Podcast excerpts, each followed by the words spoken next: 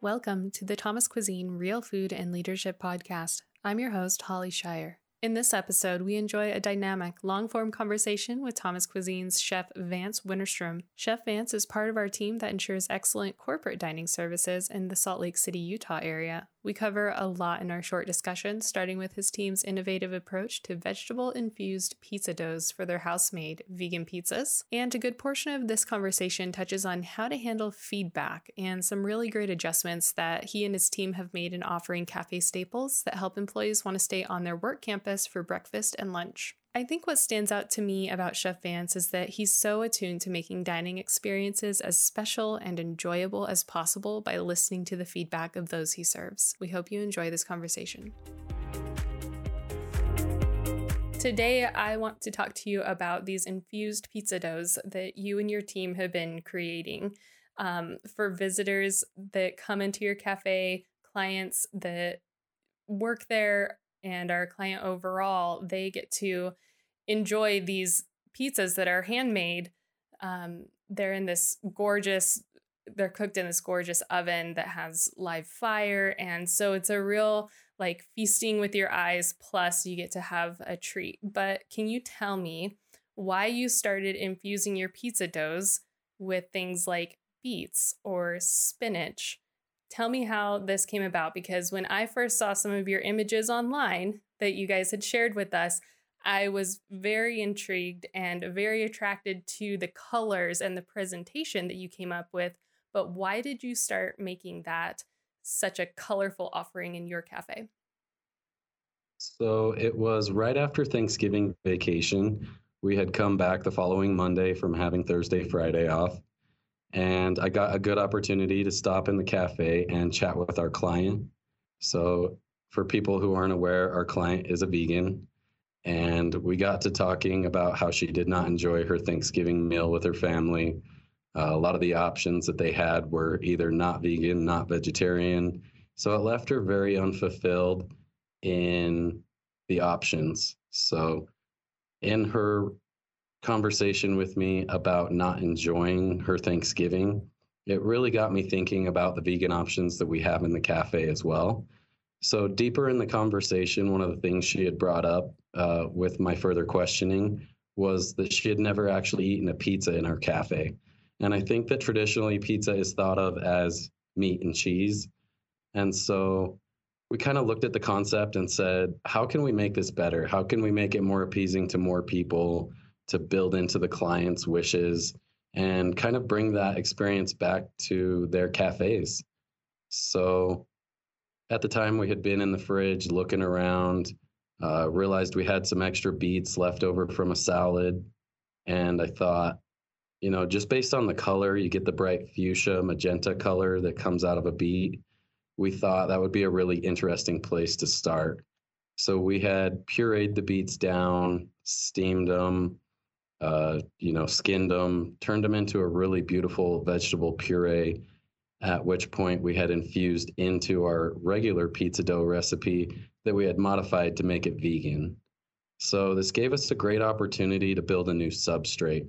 And I think the more exciting thing for me was we traditionally think of a pizza being on a blonde pizza dough.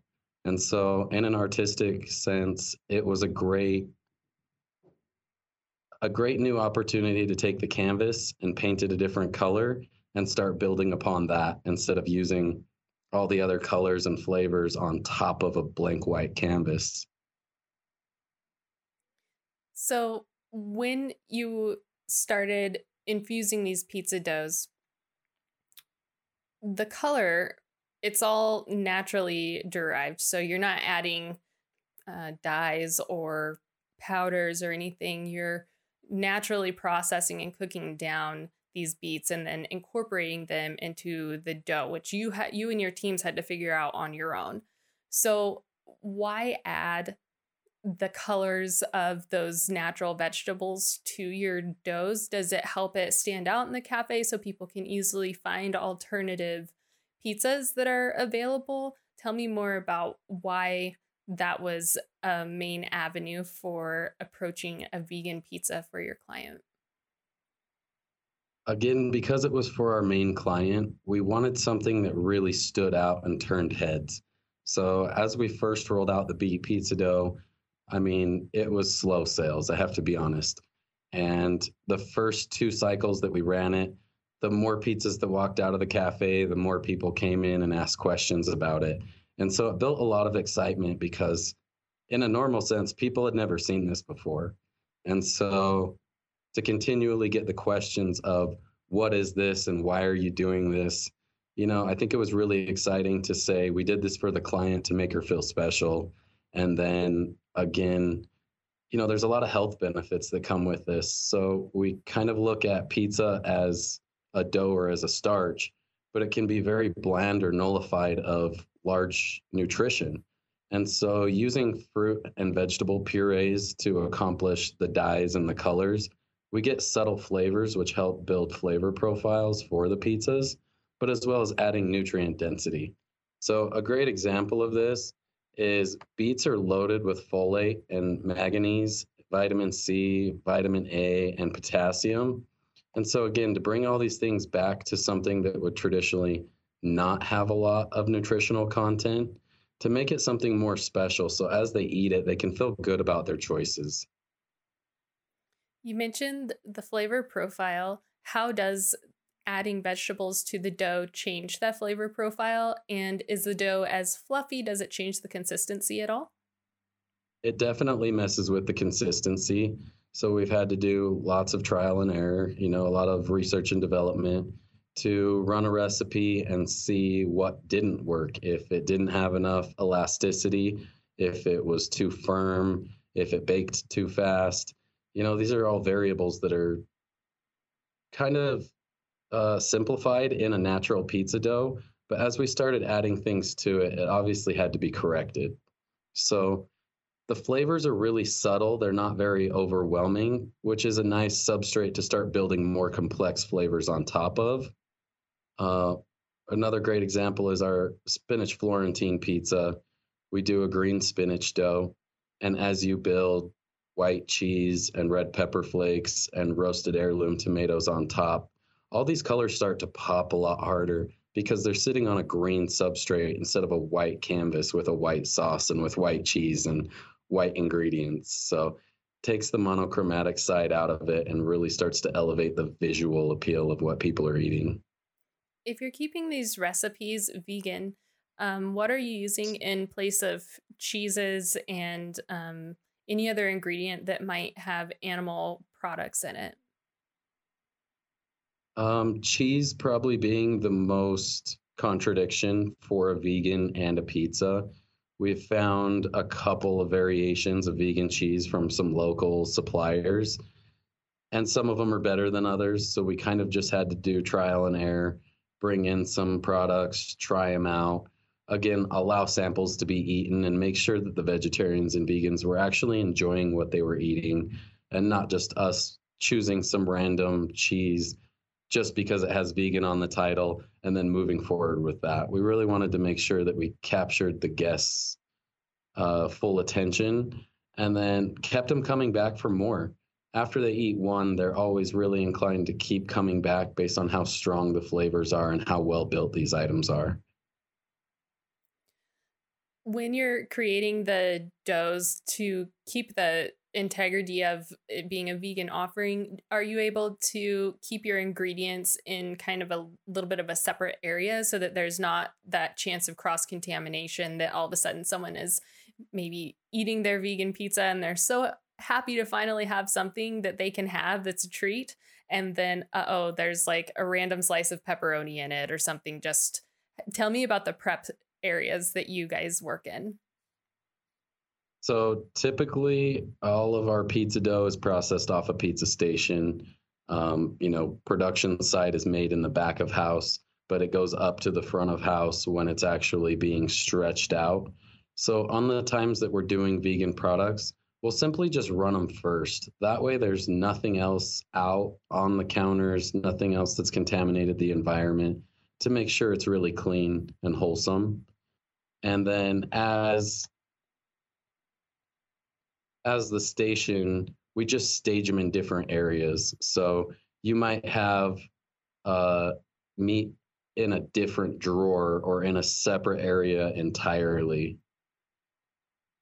You mentioned during your recipe building um, that it was slow sales. It was a little bit slow going, maybe a little bit challenging to get the the proper uh, combination of ingredients.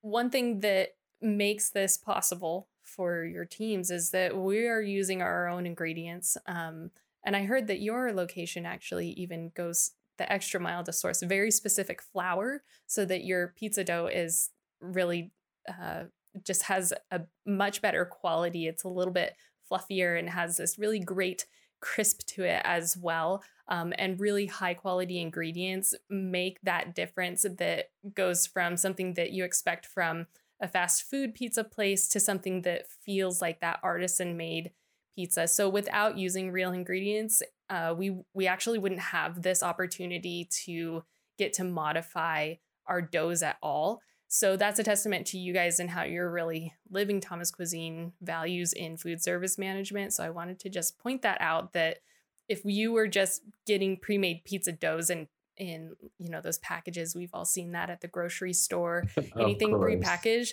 we can't actually flex those prepackaged items to incorporate these higher value nutrient dense um, aspects of custom recipes so, in saying that you had to take it kind of slow and be patient, what did it really take to come up with these custom recipes? What was your process? Um, you know, like I said, it was a lot of research and development. We had to continually try different flours, different quantities. And the best thing you can do is try it once and take really good notes, and then proceed to try it again with different variables. And sometimes it takes eight to 12 to 15 times. And it's a process that you just have to learn not to give up on. That the more you try it and the more you do it, the better results you're going to have from that learning experience. If your team members are looking at a new idea and you're trying to coach them through, how did you approach getting them on board with this dough and in using real ingredients, how was this possible for us to make it successful and uh, a recipe that ended up working really well in the ca- cafe? So, again, the team thought we were all crazy when we started making these infused doughs.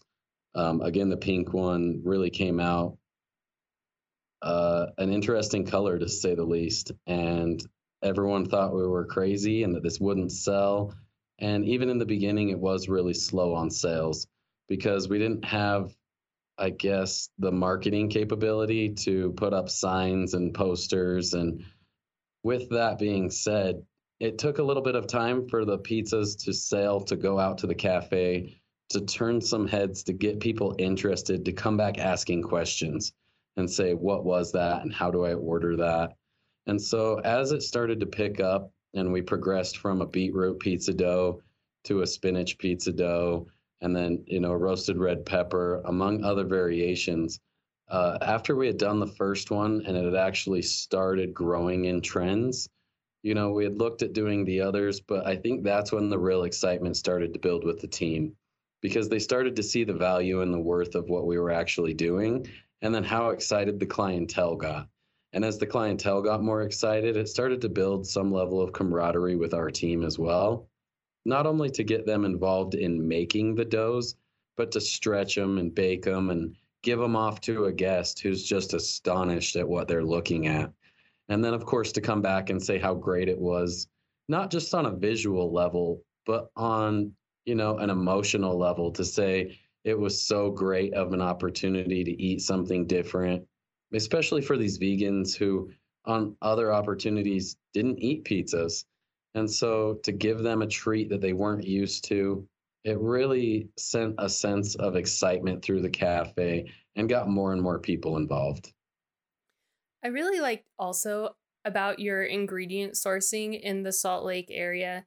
Um, you were able to pick the best of, say, the vegan cheeses so that you didn't you weren't certainly you weren't relegated to oh you can only use this flour you can only use these toppings.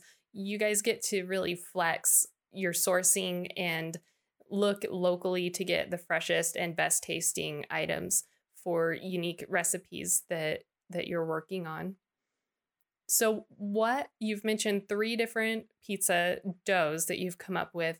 What are the different types of pizzas that you can get, and what have been the best sellers so far?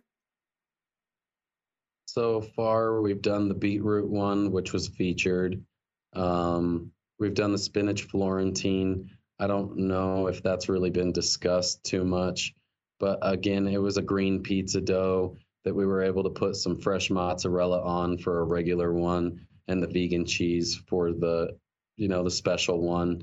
Um, instead of using a sauce like alfredo for the regular we just used seasoned garlic oil. So took some garlic and confit it got it to basically bloom in the oil and then brushed the dough with that to build the cheese and the tomatoes and the chili flake on top of that. So it gave it more flavor and experience without needing the cream based sauce and without needing all the dairy from that cheese. And so as we continued to progress, uh, we did a roasted red pepper pizza dough as a base for a Greek pizza.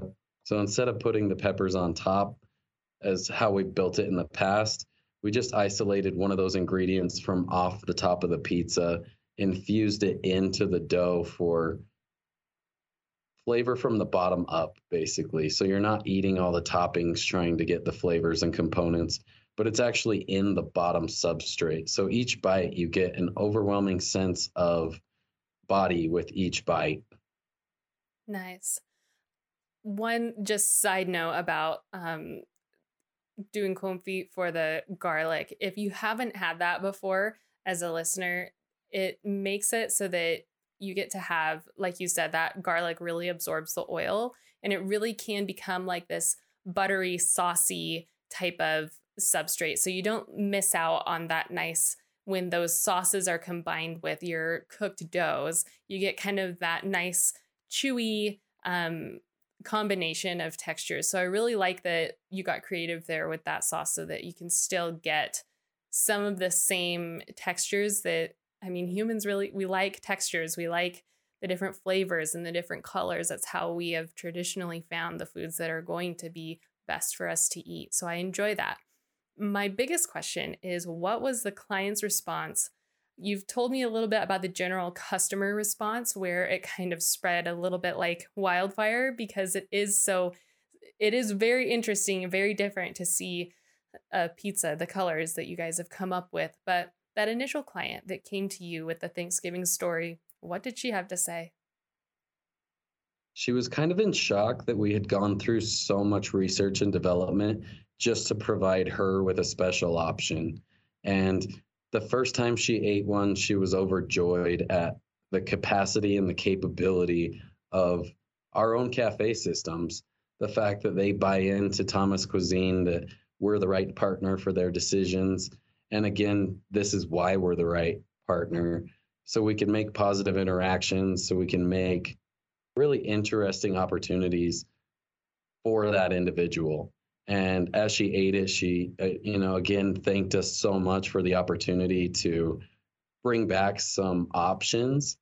Uh, like I said, where she was a vegan and openly admitted she hadn't eaten pizza in her own cafe. You know, this is years running. This is going on five, six, seven years that she hasn't had a pizza. And so to bring that option back, you could just see how thrilled and how happy she was with the opportunity. And of course, comes back and eats it all the time. And so now it's not a once in a blue moon. Now it's very often and frequently that she gets to enjoy these opportunities. That's one thing that I really appreciate about many of our cafes and many of our chefs is that there's a dignity that goes hand in hand with our dining experiences. So, whether that's within different sectors altogether, you are at a corporate cafe, which means you're in a large uh, building that's big enough to have a cafe that's on site. Sometimes when we serve in other locations, like in senior dining, we we accommodate other really special dietary needs, and it never fails to just amaze me how flexible your teams can be and how creative you can be. I think the only other time I've seen greens as bright as what I've seen in, for instance, the spinach Florentine pizza is um, like the St. Patty's Day green eggs and ham, like green beer type of thing. And you know that's all artificial coloring. If I were to Correct. walk into some fast food pizza joint, I probably would maybe be interested in that fuchsia colored beet pizza, but I would be a little bit concerned how much red dye number 40 am I actually consuming? And in this instance, there's no worries. It's just super clean ingredients that you've worked really hard to make come together and gel together to serve you and your client. Let's talk a little bit about feedback. So, okay. You had feedback from your client that you kind of picked up on that was her personal experience with her Thanksgiving and then you know kind of looking around the cafe maybe that jogged your your observation skills to say well I wonder what we could do to accommodate vegan or vegetarian needs. And then also you received feedback from your team when you started this a little bit of maybe worry or doubt uh, can this really be done once you came up with an idea before the client even knew the direction that you were going so when you're looking at using feedback in a positive and constructive way, what goes through your mind when someone comes to you with a request or an issue? Um, what steps do you take to make that feedback process a positive and a way to get better in advance versus a negative where you feel maybe not as confident about your abilities? So I think the feedback process is very critical because we learn the most when we've actually failed or not done a great job because it actually gives us building blocks to move forward.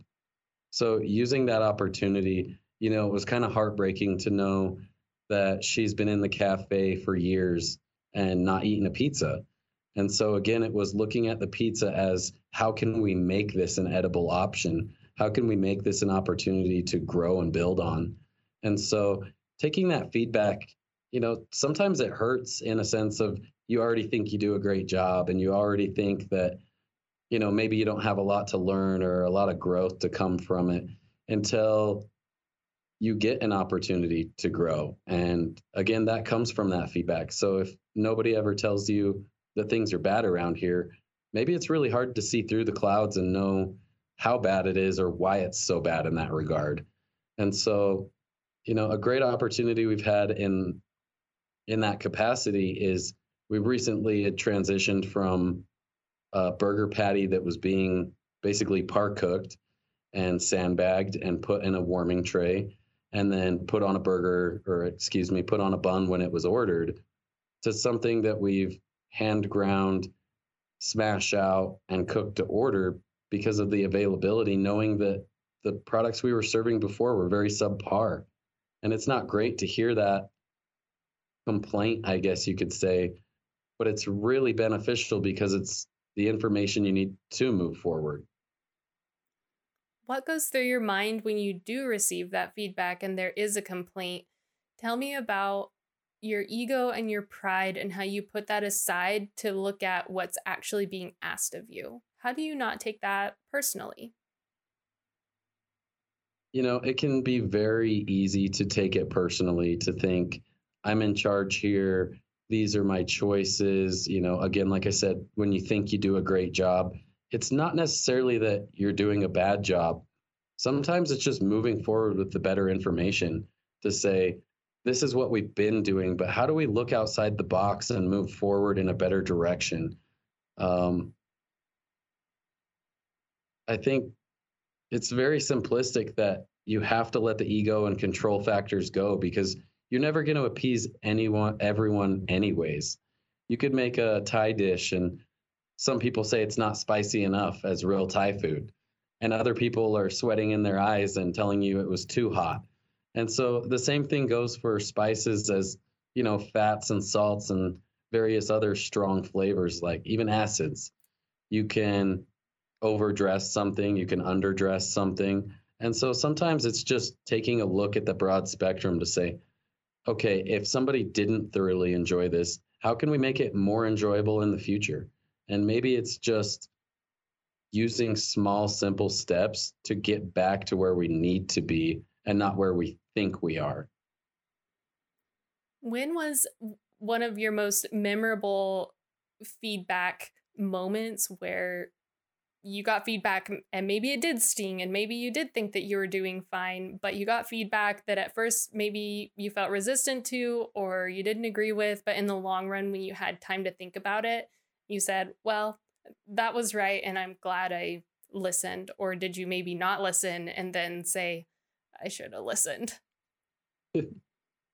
um, i think another great opportunity with that there's something that else that really struck me hard in our cafe was we had a lot of complaints on grilled chicken sandwiches. And it's something that's on our static grill menus in many of our cafes. And hearing that people were unhappy with it, again, I think that we went down the road for too long of we were doing it how we had always been doing it and didn't really question the motive behind it because that's how we were taught. And so to really look at that from the ground up and say, okay, well, this is in the capacity of what we were doing, but how do we change it and how do we make it a better situation? How do we get it to be a more enjoyable product for these people that come in and depend on these services? I mean, they're at work and they have the opportunity to go somewhere else. But why wouldn't you rather eat at your own cafe than to go down the street to fast food? And so, as far as client retention, I think it's really important that we take the feedback and build into new successes and look at what we can do to fix broken ideas, maybe that came out of the 90s or even the early 2000s. Because here we are 30, 40 years later and need to look at that very progressively to say, just because this is how it was always done doesn't mean that's how we have to do it in the future. When you've received that feedback, for instance, around the pizza doughs, and then you're taking that the idea of the pizza dough, which was your your solution to just one facet of of some feedback. When your teams need some help to um, become bought in and learn and think, well, it's different, but it's not impossible. What do you do to help get everyone on board and help folks feel comfortable with new ideas or switching gears? You know, that's a really tough situation because especially some of the you know, younger individuals on staff maybe again they were taught a certain way so they almost think that that's the playbook. It's sometimes really hard to change the perception of we're making these changes to make things better and not just to be difficult. We're not doing it just because we're bored and have nothing better to do and trying to make the line cooks' lives harder.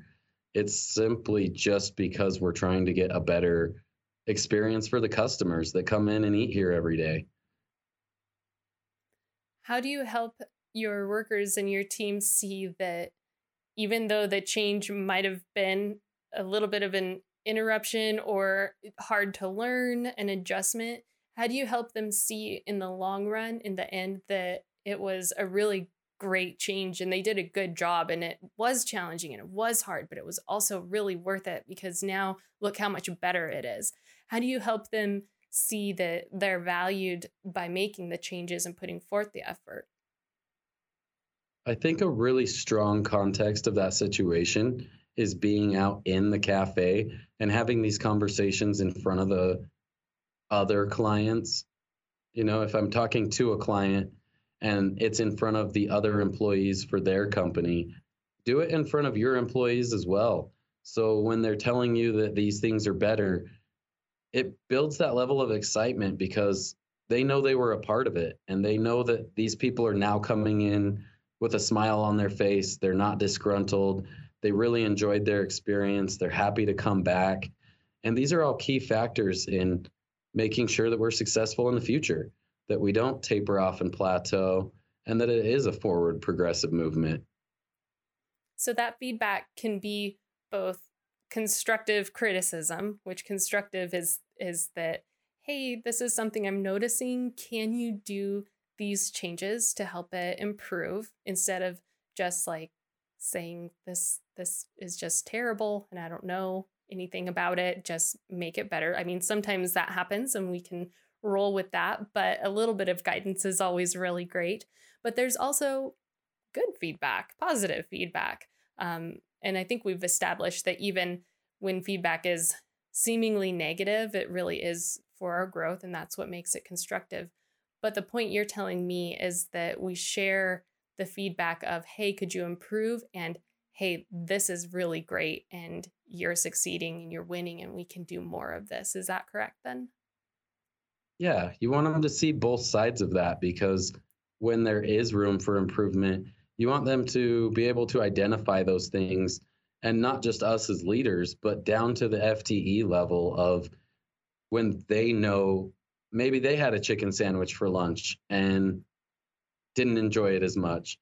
And that affects them as well because they eat in our cafes as well.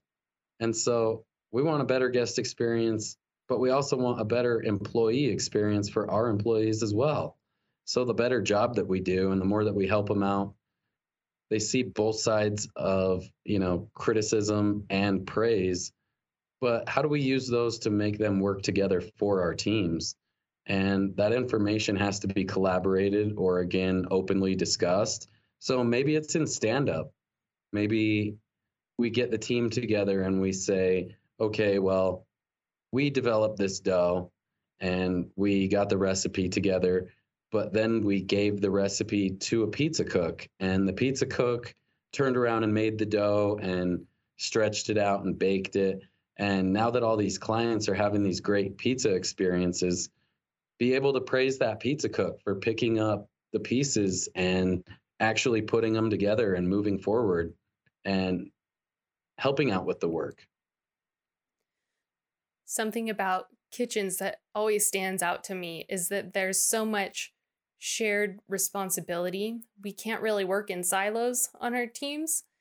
If there's things that need to be done, we all kind of hop in and help. And there's nothing so um, motivating as giving credit where credit's due to be able to have confidence in your leadership that if I helped, I get to know that I was a part of this. I was a part of something that wasn't only the right thing to do, because it's the right thing to make make food as well as we can. But it was an extra ask, and now people are having a better day, a happier day. And so there's a pride in being associated and being part of something that's continually getting better, that is high quality, because you are a part and parcel of that process. There's no person on our teams who aren't valuable and who aren't contributing something. And so we like to make sure that those people are contributing in the right ways and to the best of their abilities and to help where we can to shore up any inefficiencies. So certainly it really helps with the camaraderie effect of I think once one person on the team gets involved, I don't want to say other people get jealous, but they definitely want a piece of the pie too. They want to get in on it. They want the excitement as well. And so the more people that buy into it, the more it really helps the dynamic of our teams. Yes, I can attest to that. That's one thing that um, that I've seen. People will kind of perk up their ears, and um, there's so much cross training too that goes on in in our back of house. There's again with that shared responsibility. Um, I feel like culinarians and chefs are curious, creative minds. They not only like to create things and make it a good experience, but the feedback is pretty instant. When someone eats something, the taste, I mean, humans are programmed to to be really sensitive to taste and with that getting to choose what you're eating um, when it's really good they'll let you know and, and when it doesn't meet expectations hopefully also what you're saying is they'll let you know um, and so that can create a little bit of competition, like healthy competition to keep going. And so I really like that your teams feel comfortable enough to look over at what the person next to them is doing or look at you and be like, well, what's that? Why? Um, I think that's really healthy. It's it's a good thing because it means that no one's getting left behind. Um, Certainly. I want to know a little bit too about your career path. You said you've been with Thomas Cuisine for five years.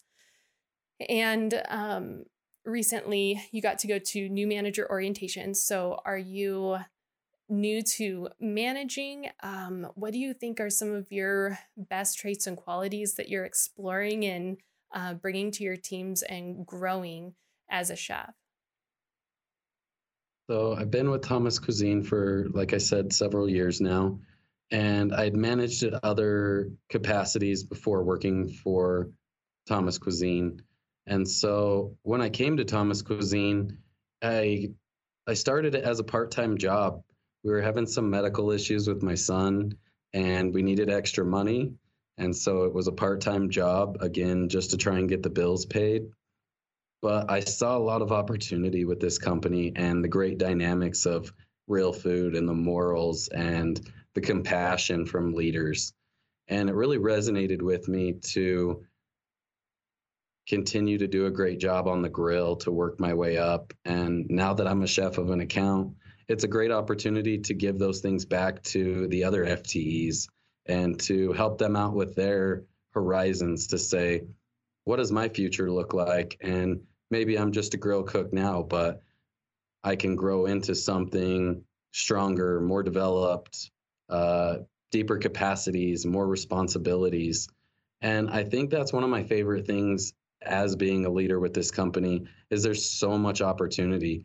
Every time you turn around, there's new people that can be trained. And, you know, simply taking a couple hours a week to train a new person, that's life changing because a lot of these things they can take with them for the rest of their lives.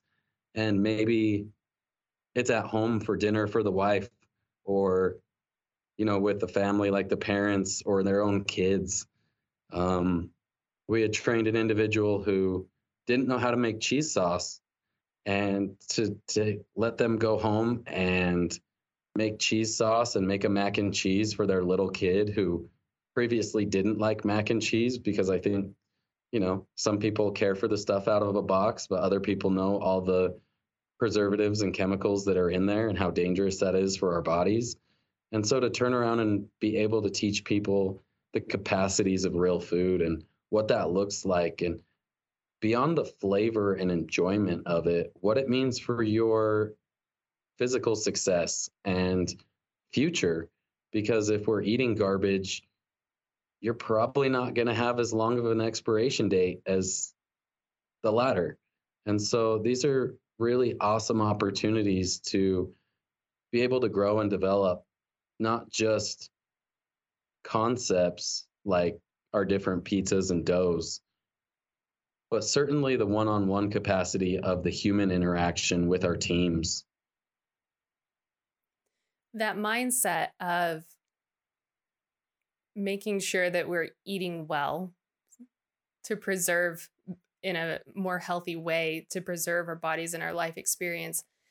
The doughs and the recipes, those are a consequence of that mindset of that mindset around we have to keep doing things more healthfully in our current food situation here in the US it's a lot of how can we get as much shelf stable fast convenient food out and sold and marketed as possible and i feel like i'm watching our chefs dive deeper and deeper into well that's great but that's not maybe the healthiest thing that we can offer. If my name is on something, if I'm giving you something, I want you to have the best and to feel good. So, where did that come from in you? The value around quality food and real ingredients? So I think I had previously mentioned, you know, my son having health problems. Um, when he was born, he had a heart defect, and talking to the doctors, it was very significant that we look at his diet and things he was eating. And I guess I'll never forget one of the first things that struck me as really odd is I was looking at Lucky Charms one day and noticed TSP. And if you guys are unfamiliar, that's trisodium phosphate. And we use that in construction to take paint off of concrete. So if that's such a strong chemical that has a corrosive warning label on it, why is that in my children's cereal? Why is that something that we're using to make products more shelf stable so they can capitalize on the financial gains of these products if they know they're going to hurt us, if they know they're not healthy for us? And so as we looked into more labels to see other things like TBHQ in top ramen, it stops the digestion in the GI tract and causes problems like infertility and blood pressure raises. And so while I think we've all had a cup of top ramen in our lifetime, is that something that maybe we should be eating in large capacities just because it's cheap and shelf stable?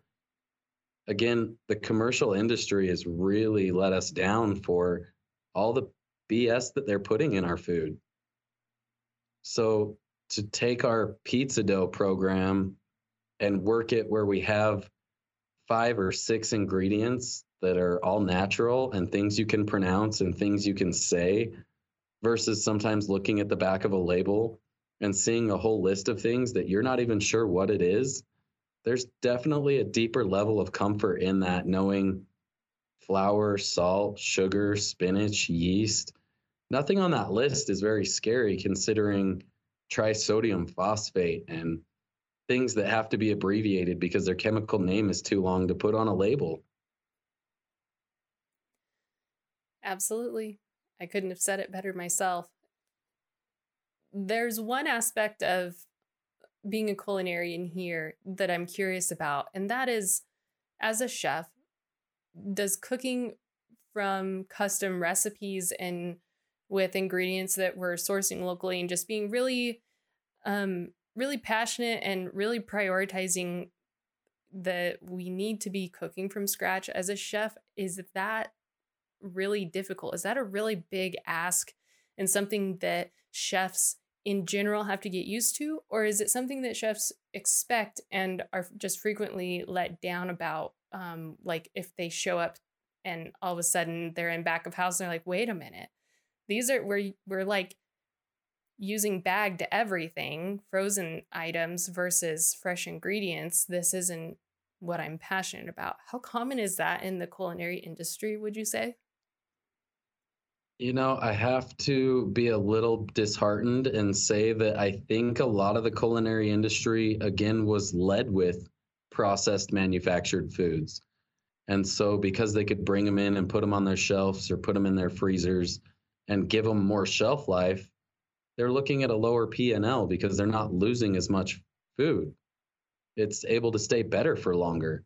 And so I think that that was just a commonality of how the market was built and the way it went. But then we had to start looking at it, I think, even more in recent years and start asking more questions and not just looking at the label and saying this is what's in there, but why is it in there? why why can't we make something more natural to withhold all these chemicals and preservatives that we know cause health problems and birth defects and various other ailments that can be prevented simply by your diet? It's definitely been a bit of a returning and a big shift, I think. Um, and to get to have conversations with people like yourself who have had to go through that process of well it's it's very health adjacent health dependent for us to make sure that we as a family are eating well and this is so important. And we don't want to be a part of um, causing harm through food basically. We want to Certainly. be able to help people feel confident when you go to your on-site cafe in this instance where of course I want to eat at my on-site cafe because I trust the food there more than I trust going to a fast food place. Also, because we are a company that specializes in food service management and especially in getting the best ingredients, you're looking at products that will cost you maybe twice as much down the road, like down the street. If you were to try and order one of our handcrafted house burgers, it's going to be more affordable than if you go out to eat at, at a big chain restaurant because we've skinned we've slimmed down a lot of that um, middleman type um, procurement process. So by working with things that are grown from the earth, whole muscle meats, We're not, like you said, to the point of the hamburger patties, those are hand formed. They're not this subpar product. These are just as good, probably better because chefs who know how to make things taste amazing, they're giving you something fresh and not processed and frozen and just made convenient. It's not about our convenience as culinarians. It's about can we do better? Yes, then we should because it's the right thing to do around food. Well, and one thing I want to touch base on is even looking at healthy options and making them healthier. So, one of the most popular things that people eat when they're trying to be health healthy are, you know, maybe sides of vegetables or salads. And if we're pulling salad dressing out of a jug that's shelf stable and loaded with preservatives and chemicals, how is that the actual benefit of what you're trying to accomplish? So maybe you've saved some calories, but you've loaded up on all these unnecessary things that you don't actually want in your diet. And so, as simple as making a house vinaigrette really helps with that situation to alleviate a lot of those things to bring healthy options back to a healthy level if we've ever read the labels of dressings that you do get from a bottle that are shelf stable, um, the the overwhelming amounts of sugars and chemicals to keep those shelf stable. I if you've never read a, a dressing label, I encourage you to. You'd be surprised at how much is added to get that stability and um, on something that it's it's not it's not necessary and we prove that daily and I I really respect that about our teams. So as we look to the future, you are in this position to keep creating recipes to keep training people in this next year um, what are your strengths that you're looking to expand on? What are some things that are on your mind and on your heart to get better at as a chef or a manager or just a teammate? You know, on a simple teammate level, I think it's just working with the individuals on site to make sure that they're having a good experience because it's really easy to get lost in the day to day drama of what's not going right and how stressful everything is.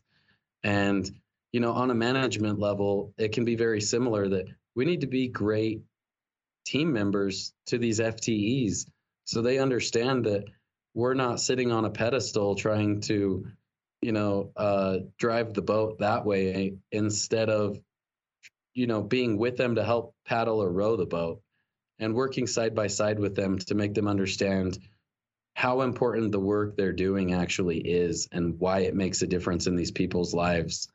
And if we change a thousand lives a day, you know, what does that look like in a year? And what does that look like, you know, even on the larger scale of all these people who then have better, healthier lives and can go tend their kids or do something more active outside, maybe hiking or bicycling something that maybe they previously wouldn't have had the energy or capacity to do. But now to have a cleaner diet and to have cleaner options, you know, maybe it's actually changed their energy levels. And that makes a big difference.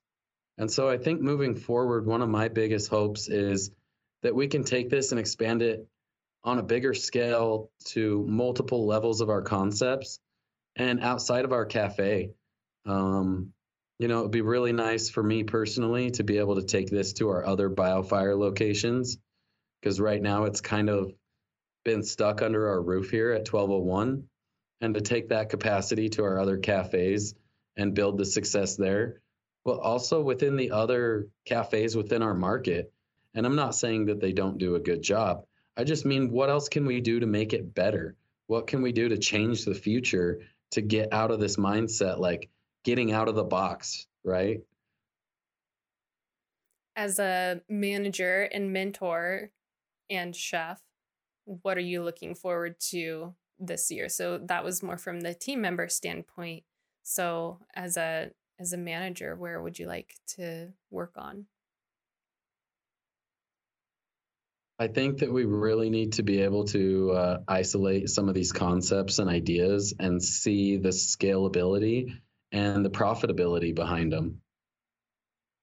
Have you been able to measure any changes in profitability or usage of the pizza station um, by switching your doughs? Have you seen any differences there? Uh, we've seen quite a bit of sales growth based on the offerings because it gets people excited. And so maybe people that previously didn't eat pizzas are more inclined to come to the station because they see some of the new, fresher options. But the fact that we've been doing house pizza dough for a number of years now, we haven't seen a giant trend in like the P&L reports. Okay. So I'm also interested in just a little bit of a self assessment. What do you think your personal strengths are that you bring to work? Uh, personal strengths are probably, you know, keeping calm in the storm. It's really easy to get worked up and frustrated. Maybe if a vendor doesn't deliver something that you already have on the menu, or when team members call out, it's really easy because we have so much on our plates at all times that it can get very overwhelming. And trying to take a very calm, idealistic approach to how do we get through this and isolate the priorities and what's most important now and what can be put on the back burner for later. So, moving with that is it's very important to teach the other team members that so they don't feel so stressed and anxious because everyone's been in a stressful situation, maybe where you have a big report due tomorrow or you know a special client's coming in tomorrow and maybe the anxieties that come with that. And it's really tough sometimes to shake that loose and look at it as a positive opportunity and not a hindrance and not look at it as a stressful situation, but as a growth opportunity and what that means for the future. I appreciate that input um yeah calm in the storm is definitely it's a virtue because i feel like when you master one situation you're always going to have you know a variance or another opportunity for something else and then you build upon those skills. And i feel like the more we get faced with that and kind of walk ourselves through take that step back the more recognizable um, the situation becomes that maybe we don't have to get so upset or so swept up in what's actually happening and and we can really get through pretty much anything. You're not alone in this company. That's one thing that is is a help is that uh, we don't want to just throw someone out in the deep end and expect them to figure it all out on their own. So that's one positive for sure that uh, people can look forward to. Is there anything else that you would like to share with me about being a culinarian or just where you're at that you feel like we didn't cover or that you want to expand on? Um, I just have to say first, thank you for this great opportunity to spend some time with you today and talk about all these things. You know, it's really great to be able to share these things and hopefully inspire someone because again i think that for too long we've been kind of trapped in the box of this is what we have to do and again i think i've said this several times but how can we change it to make a brighter future? And what does that look like? And i think that that level of excitement is what's really important in the cafes and to the teams. So they're not dreading the next step but they're looking forward to it and it becomes excitement instead of anxiety. There can be one little downside to having um, expectations around what we're doing and how we're doing it is that sometimes we get really stressed out about only meeting those expectations that are that are there like this is these are the recipes this is the database this is uh, the confines in which we work um, as far as our standards and what we're trying to do, you know, to deliver on our multiple service times every day. And so to be able to say yes and as a culinarian, I think that is really demonstrating going above and beyond. And I really respect that. And I look forward to seeing um, more from you guys, of course, and you let us know how we can help in any way. I'm so, so thrilled that you're on our team and that you've gotten to rise up and be with us full time as a manager, Vance. Thank you so much, Ollie.